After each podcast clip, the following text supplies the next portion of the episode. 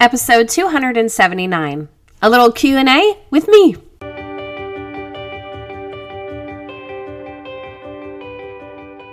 Hey y'all, welcome to the Empowering Educators podcast. I am Gretchen, your host and expert lesson learner. I'm a national board certified elementary teacher turned teacher, trainer, and coach. All the lessons I've learned and am learning on my edgy journey, I share with you right here. From every silly mistake to the most glorious successes, you're going to hear stories and strategies that will inspire you to become your best. I have to warn you, as an educator, I can't help but hold you accountable for doing the work. So every episode, I leave you with practical, tangible next steps so you can implement your learning and maximize your impact. Whether you're teaching a lesson or learning one yourself, there's always a lesson if you're willing to pay close attention. Elite educators, that's the secret to staying empowered.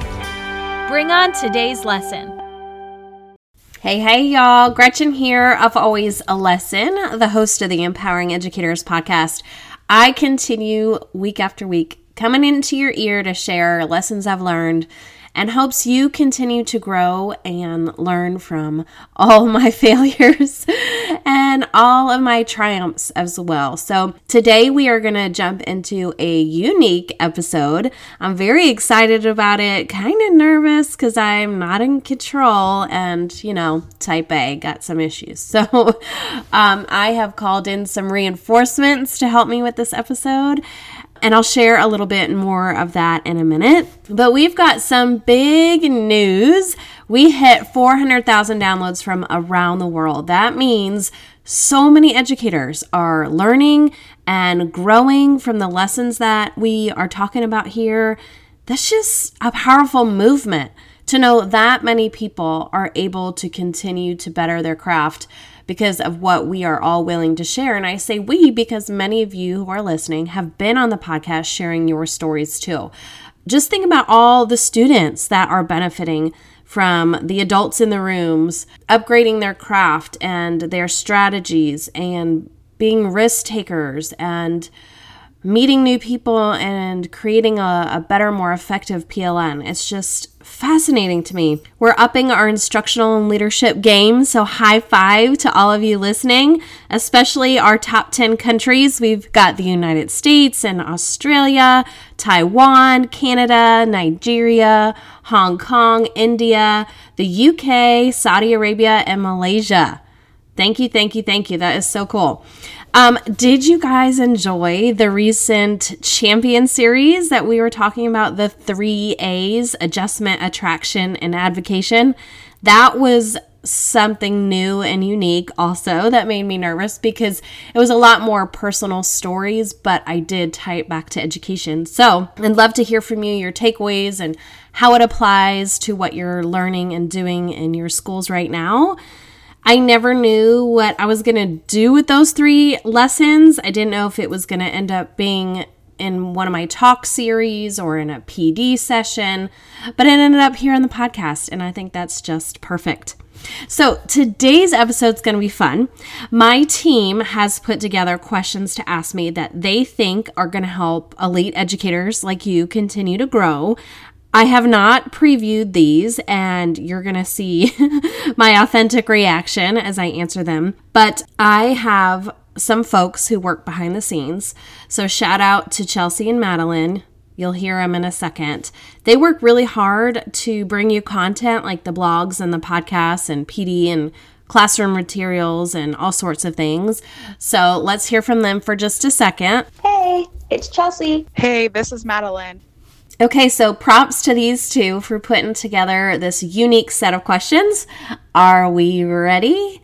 And by the way, sorry about my cold voice, but we just keep getting hit back to back. I'm sure students in your classrooms have been absent quite often, and so I don't know when I'm going to be healthy, so we are going to just roll with it. Okay, let's dig in. What is the career highlight that you are most proud of so far? Oh, what a good question. Career highlight. I think being able to be on the other side as a parent and being able to partner with my kids' teachers has been really cool. But I think when I look back at my career and I'm like, what makes me proud is the journey and seeing all that I was able to accomplish, not just getting a bachelor's degree and a master's degree and becoming nationally board certified and hopefully hearing next month if I recertify. Those things are great, but I just think looking back at all the people I was able to help all while I was growing myself I always shudder and think, God, if I could go back and help all the kids in those first few years when I was making tons of mistakes, they would have a much better teacher. Um, and same with the people that I worked with. Like if I could go back to my first few mentees and student teachers now, knowing what I know, I would feel so much better. But that isn't how it plays out. And I think that's the point that we just keep evolving and getting better. So, looking back on my journey as a whole, I'm just really proud that I continue to push myself to get better and not just for me, right? To to make sure everyone benefits from my kids' teachers now to all the other future teachers I worked with, and now working with grad students from Johns Hopkins University. That all is so rewarding to be able to say, This is the stuff I've learned. Let me help you figure out a way it can work for you in your classroom so that all students can be successful. You always ask your interviewees their all star moment. What is your all star moment in your education career? I knew one of y'all was going to ask this question because you're right. I do ask everybody. And I've always said, I don't even know what I would say for myself. But a memory did pop up.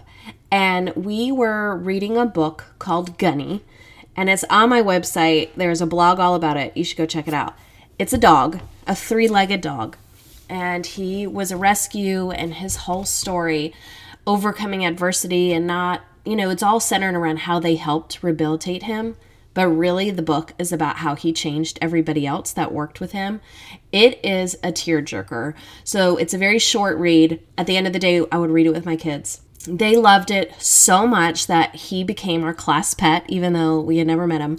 And I was able to contact the author, and she did a Skype with them. So they got to meet her.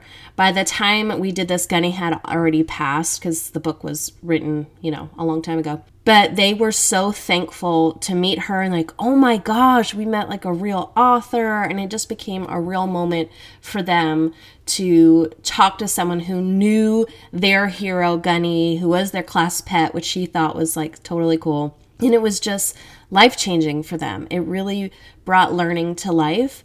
And that was so cool to be able to orchestrate it. And it really wasn't hard on my end to make it happen. And I hope we continue making learning experiences like that for all our kids. How would your 10 year old self react to what you do now? oh boy. Well, my 10 year old self wanted to be a teacher. My fourth grade teacher, Miss Lofi, was so fun. She made learning easy.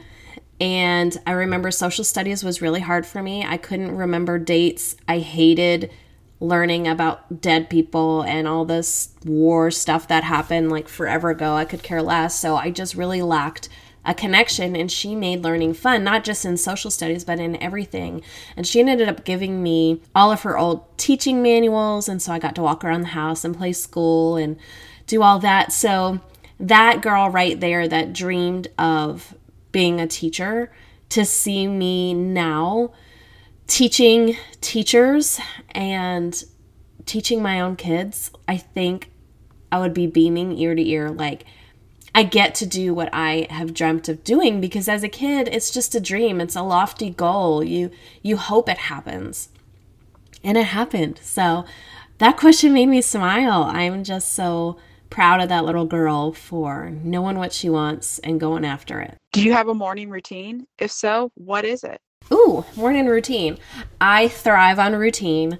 I try and set everything up the night before. I'm very much how I was in the classroom. I never left school without having things prepped physically for the next day. So I would clean my room really quick, like a, a quick sweep, and then I'd lay all the materials for the next day's lesson out.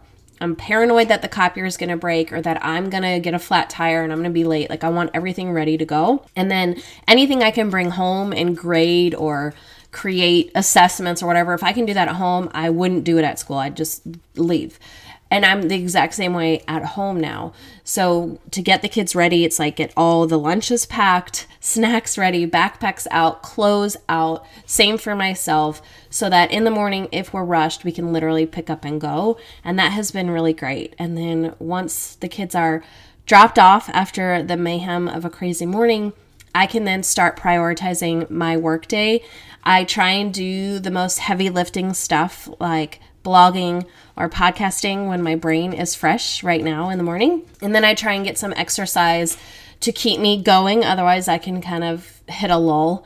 Um, and then got to pick up the kids from school and take them to all their activities. And then in the evenings, I jump back into all my live calls with my teacher leader mastermind, or I'm, you know, working with my grad students, or I'm running a book study right now with some teacher leaders. So that's a lot of fun. But I guess what I'm saying, I have a daily routine of where I really try and be intentional. Um, I try and be proactive and I try to be set myself up to be successful. If you could do it all over again, would you pursue the same career? Why or why not? Yes, yes, yes, yes, yes. Teaching is really hard. Teaching right now, post pandemic, I am not done. However, I do support teachers and teacher leaders now. It doesn't mean that I know what it's like, but I at least am connected to how different it is and how much harder it is. But even knowing that, it is still the best profession because you are helping people become who they're going to be as adults. And that affects all of us because if you can help someone create their future, they are going to be better off to help and support society, which is going to affect you and what opportunities you have and how protected you are and all that. So to me, it is still the the benefits still outweigh the stressors right now. I can only hope that things get better with preparing teachers for the classroom, more hands-on and less theory, which is what I succumbed to when I became a teacher. I had to learn a lot and why I've written books because I really want to make sure you know the nitty-gritty of how to do it. Um, and do it well. But I still think, yes, I have no desire to jump back in and have my own classroom right now, only because I am really loving being able to be out in schools and classrooms and see what everyone's doing and help more people and have a bigger impact. I think if I went back in the room in the classroom, I'd have uh, a smaller lens and my impact would diminish and I don't know, I just love being able to help a teacher and her 20 plus kids and work in a whole school building of, you know, 50 plus teachers and all their kids. Um, it's just a really great way to give back. So I don't regret it and I would still recommend it for anyone who wants to be a teacher. What Enneagram type are you? Ooh, that is fascinating. I took the Enneagram a while ago, so let me pull it up to reference. Okay. Oh, yeah, this is so true. I'm sure you're, you're going to listen and be like, duh. Type one, perfectionist. Um, that making sure I follow the rules. I have this fear of like getting into trouble and I cannot tell a lie. The only way I could ever lie is omitting something. I just have a horrible guilty conscience. I don't like the feeling of being in trouble. I'm not a goody two shoes, but I just do what I'm supposed to do and I don't make a big deal out of it. Like, I don't want recognition, hate it. So I don't want you to call me out and be like, great job following the rules. Like, just don't talk to me. I just want to do what I'm supposed to do and turn stuff in on time. And I can be a little strict with myself on my expectations and, and what I expect of others too. So I'm, I'm totally type one. And then I have a wing. I don't know. Is that what they say? Is that the cool lingo?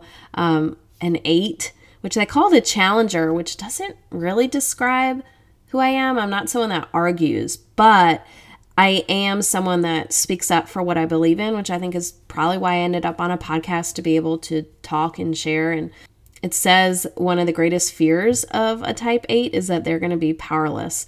And that's funny because my dad asked me one time, Why do you talk so much? and I was little at the time and I didn't know. I was like, I got a lot to say and you never listen.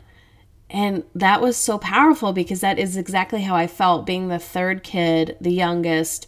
They would talk and ask questions, and they would only take the feedback of each other, my two older brothers, and they wouldn't listen to what I was saying. In fact, proof, we were buying a car one time, and we were sitting in the back and my dad asked me is there enough leg room? I said no it's so tight back here. Meanwhile i'm like the tiniest child ever so if i'm saying it's tight like there's a problem. And he goes great we're gonna get it. It's like he asked so he got credit for asking but didn't care because clearly if he heard what i said he wouldn't have bought the car or maybe he would have taken some time. And that was proof of how i felt. I always felt like i couldn't be loud enough and i felt wiser than my years. And so I thought the things I had to say mattered. Like it wasn't just like a kid opinion. Um, so I don't know, that always bothered me. So it's fascinating when I was just reading that about type 8, you know, the greatest fear being powerless, or um, so you try and control your environment, which is clearly what I do. I sound awful. Y'all are probably like, I do not want to be friends with this person who lives a very structured life of perfectionism. And um, no, but I guess that's just deep down being organized and having things in control allows me to be more free. I feel like I can be more relaxed and more fun when things are in order. When things are in chaos, I just absolutely lose my mind. I just cannot get a grip. Where my husband is so chill and like, whatever, just why we're a great match. He goes with the flow, and I do not.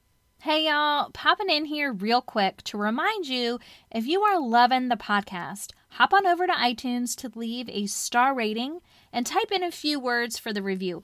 This helps other educators find the show so they too can be empowered. Lots of love and thanks. Now back to the show. If you could take a week off from your regular life to immerse yourself in learning something completely new, what would it be? Ooh, interesting. Okay, learn something new. Oh, you know what I want to do? I want to be an acrobat. I really do. I was a gymnast as a little kid, and I think I really miss my calling on being able to flip around like the greatest showman. Did you ever see that movie? I would love to be on a trapeze and flipping around and touring the world in the circus. Like that would be so fun. So even if I could just check out and do it for a day as like a fun gig, I would totally do that. What is your biggest pet peeve? My biggest pet peeve is people not keeping their commitments. I cannot understand it. I understand actually that things come up and things happen and you've got to change plans or whatever.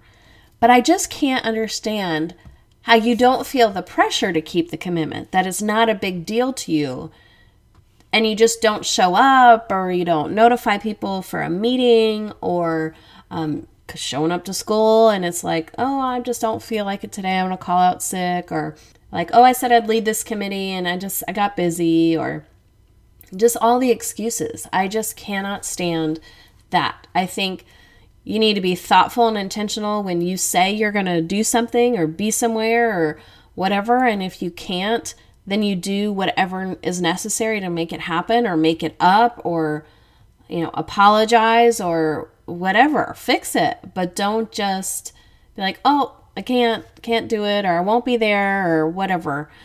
Ugh, drives me crazy. What is one weird fact or small tidbit that you still remember learning in school? Chelsea coming in with the good questions. Okay, a small tidbit that I learned that I still remember today. Oh, so silly, but like spelling Mississippi, M I S S I S S I P P I. Uh, me and my girlfriends would like do that out on the playground, so I will never forget how to spell that. But also multiplication facts. I remember talking about um, how to get the number 56 when you're multiplying. 7 times 8 is 56, and when you look at your numbers, it's 5, 6, 7, 8. So it's an easy way to remember. What's something you wish you knew before starting your teaching career? I kind of said this a little bit in a different answer, but I just wish I understood what teaching was. Like, what did it look like? What did it feel like? What was a real day like? I just don't think I got enough of that in college. It wasn't until junior year that I sat in on an observation and got to kind of see what a whole lesson was like.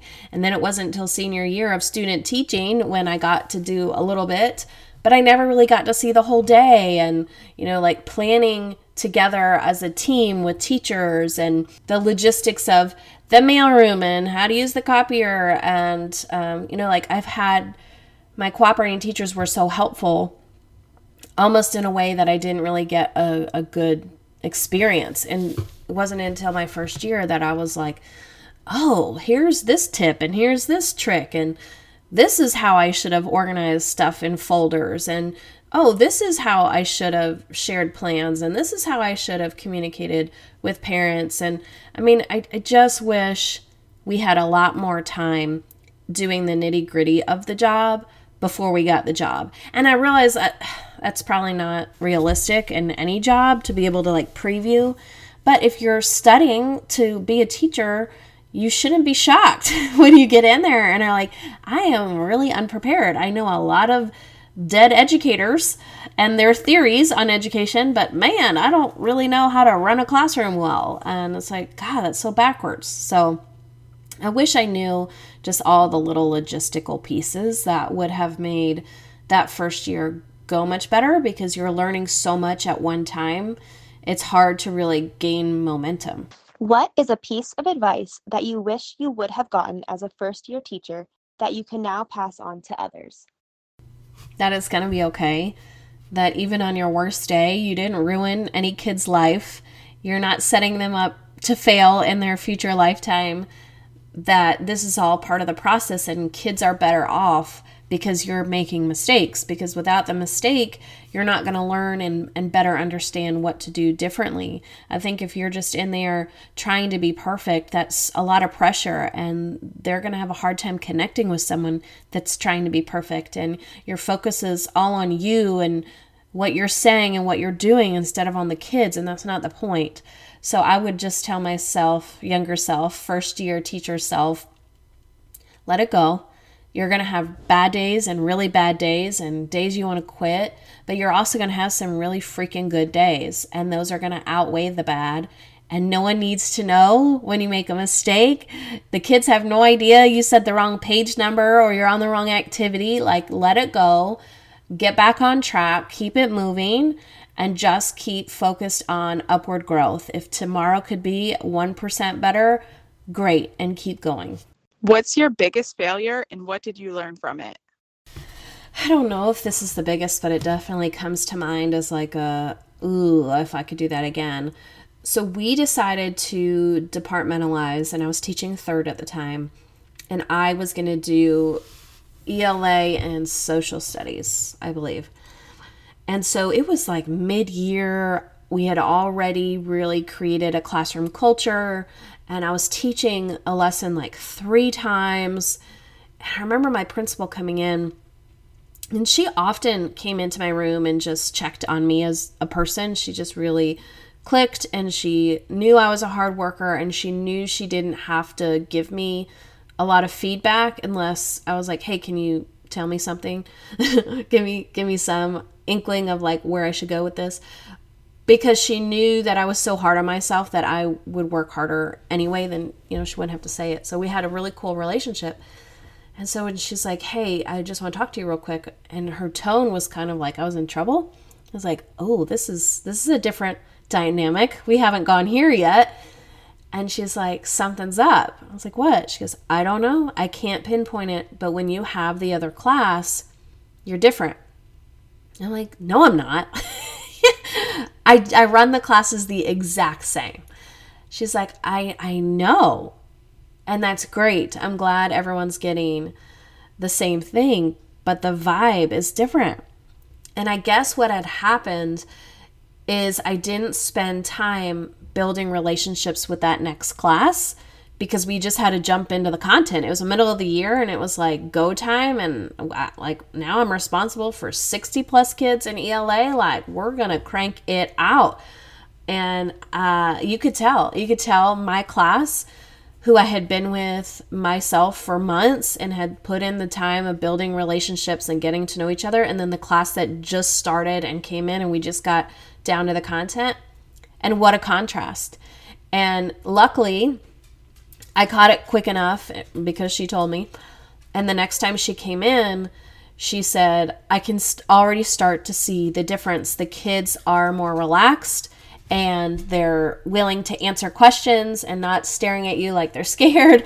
And you are joking and you're not trying to quickly get down to business and the tone is a lot more friendly. So, great job. And it took a, a while after that for me to really get things up to speed, like how my class was, to really feel like a family. But to me, that was a big lesson. And I mean, we know it, right? Relationships are important, but are we making the time, especially in a time crunch? And usually we don't. So I do wish I could go back, but I think we did catch it early enough. And I don't think the kids like picked up on any of that. I would hope not. But I myself know. And I'm like, oh, that doesn't feel good when I think about that memory. What is something that you think should always be stocked or readily available in a teacher's lounge and why? what a cool question. Our uh, staff lounge at one of the schools I worked in got tricked out. I don't remember if it was donations or what, but they had these reclinable chairs.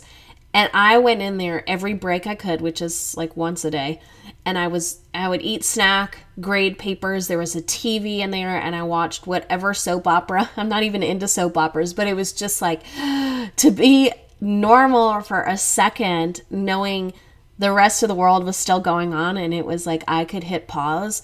It was exactly what I needed to get recharged and finish out the day strong. And I remember folks coming in and were like, You're always in that chair at the same time every day. And I said, It has truly become my happy place, like my little escape to have your feet up in a comfy chair.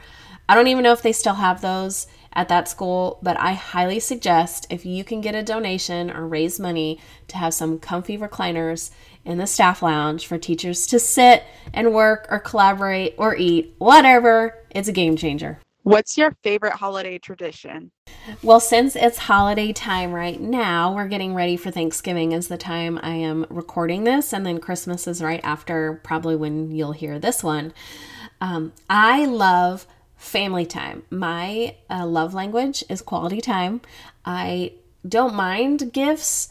I don't care for words of affirmation, but I do want to know, like personally, one on one. I just don't want it to be public.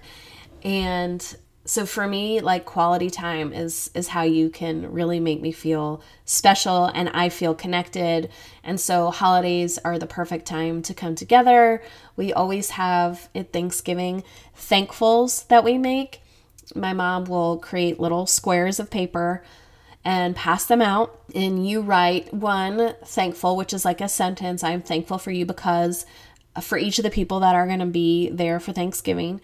And then my mom puts them all together with a ribbon and a pretty little cover and puts them on the plate as a place setting. And so when you sit down, you see, oh, this is my name. And then after the blessing, we all read them. And my brother is always like joking like gretchen i'm thankful for you because you have big feet and can pick up things with your toes you know? And so i'm laughing because his is ridiculous and then there's like really sweet ones from my parents and i'm so proud of the woman you're becoming and i'm over here crying and you know it's just special moments like that's what life is meant to be. And so i did that in my own classroom. I would do thankfuls and um, I told the kids, I hope you can go home and do this with your family so each and every one of you feels special. And it would be cool to know if they still do that. If you didn't have to sleep, what would you do with the extra time? I wish I didn't have to sleep. That would be awesome. But I love sleep. I sleep even when I'm not tired. I just absolutely love being cozy and taking a snooze. But if I didn't sleep, I would probably work because that's what I do. I love to read, I love to learn, I love to write, uh, I love to collaborate with other people. So I would most likely spend my time continuing to work in the way that I best help other people. If you could have coffee with anyone, living or dead, who would it be and why? I still really want to go to Ron Clark Academy. And when I left one of my schools, he came to visit, like right after I had moved into a coaching position. I was like, ah, he's so fun and just thinks so differently. So I think that would be really cool to meet him. I don't know that I'd care to meet, you know, any non educators besides probably like Oprah and Ellen, because I just think they're just strong and witty and just fantastic go getters, and they've really made a great career for themselves while being good humans. So, um, yeah, I, I wouldn't mind meeting those two. What is something you personally do to prevent burnout or push forward on difficult days? Ooh, so good. If you don't follow Amber Harper, Burned In Teacher, um, she does all the burnout stuff and is really been focusing a lot on the research behind it and how to prevent it. And then once you're in it, how to come back out of it. And it's just been fascinating to be a colleague of hers. So if you're feeling that way, please go check it out. But when I am burnt out, I check out. I put away the laptop. I get outside for fresh air. I take all the noise off my phone, out of the car. I need silence. It's a way to kind of clear my head of noise and get rid of any information that's coming in because I feel like a lot of the time I'm just overloaded. So stopping all the sounds coming in help me process what's already in my brain, store it away to make room for new, and then I start to feel like I can breathe again. I try and not do any work because that's part of the stressor and take time away to exercise to get the endorphins going, to talk anything not school, and to laugh. Laughing is a, a way for me to forget um, the seriousness of things. And so, obviously, when I'm in schools, I can't just stop and be like, I'm burnt out, I'm stressed out, I'm gonna go for a walk right now. But I found nooks and crannies in my day to check out. Like when my kids were at specials, I would shut my door and blast music and I just wouldn't do any schoolwork. I would play on my phone or I don't know, anything that would be non non school related for that 30 minutes or so so I could just feel a little lighter. And then now that I'm, you know, kind of contracted all over the place, I might be really stressed out for a few weeks working on a project and then I have a break. So I'll tell myself, I'm burning out. I know there's an end in sight. I'm going to schedule some freedom um, once this is done. And, and that works too. So my advice, if you're unable to find a break or you cannot cannot find nooks and crannies in your day, then it's time to think about what from your routine could be cut without sacrificing, you know, your paycheck and your mental health. I don't want you to stop going to the gym. Um, or whatever, but there's got to be a way where you can find some balance. And that's what it was for me. I needed to just be able to check out for a minute. What has been the most influential book on education you have read? Ooh, Madeline, good question. Well, Harry Wong's first weeks of school, or whatever the official title is, I just always call it Harry Wong. that was great when I was in the classroom because it was like the logistical, tangible, nitty gritty stuff I desired that wasn't there. And then any book by Ron Clark, clearly, because I think he's an amazing educator. I, I loved his Essential 55. And every book he's written after that, Move the Bus. I think that's all fabulous. We'll link all of his books in the show notes so you guys can grab them. But um, I definitely think those have been really transformational in terms of teaching. But when it came to coaching other teachers, I love the Teach Like a Champion series by Doug Lemov. And he then worked alongside or with Paul Bambrick Santoyo, who did Get Better Faster, and it basically uses t- the Teach Like a Champion techniques through a coaching lens, which is really cool partnership between the two. Um, so if you're in leadership of any kind, I would grab both of those books because it helps you. Okay, here's the teaching technique, and how do I coach someone to use it better? And it was like, oh my god, my Bible when I started coaching. So those have all been really fabulous. What is one goal that you are currently working towards? I'm writing my third book. Hopefully, it'll be done next summer. And it is for teachers. My first book was Elementary Education 101 What They Didn't Teach You in College. Because again, I feel like I didn't have all the little details. And now this is going to be more um, strategy, principles, tactics, an overview of what you should work on and why you should work on it in that order. The sequence is really the key here. And so I'll unveil what that secret sequence is and how it could benefit the classrooms of your kids and your colleagues' kids. So I'm really excited for that to come out, but I'm even more excited to finish writing it. What are you not very good at?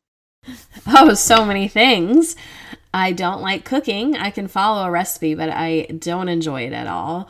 Um, I cannot sing, and I think that would be fun if I could ever learn how to sing. Mm, I'm not artistic. My mother and my brother are fabulous artists. My grandmother is an amazing artist, and I have zero artistic talent. so, yeah, just a few of the things I'm not so great at. If you could have one song play every time you entered a room, what would it be? like a hype song. Oh my gosh. Well, being a speaker, you do get to choose a song to come out on stage to. So I've chosen Can't Stop the Feeling, Justin Timberlake from the Troll soundtrack. Every time I hear it, it just makes me want to get up and dance. And when you're about to speak in front of people, you could be nervous. So I think that's a one way to just chill out, have some fun, show some personality, and remember it's all for the good of the group. All right, y'all, this wraps up uh, the questions from my team. Thank you to Chelsea and thank you to Madeline. Those questions were cool and it got me really thinking. And hopefully, there's a little nugget in there too to help you continue learning and growing and maybe just feel a little more connected to me since you've been listening for so long. Well, y'all, I look forward to jumping back into your regularly scheduled programming. But for right now, this is a wrap for this special edition podcast, the Q&A episode with me, your host, Gretchen Bridgers. Now go out and be great because you've just been empowered.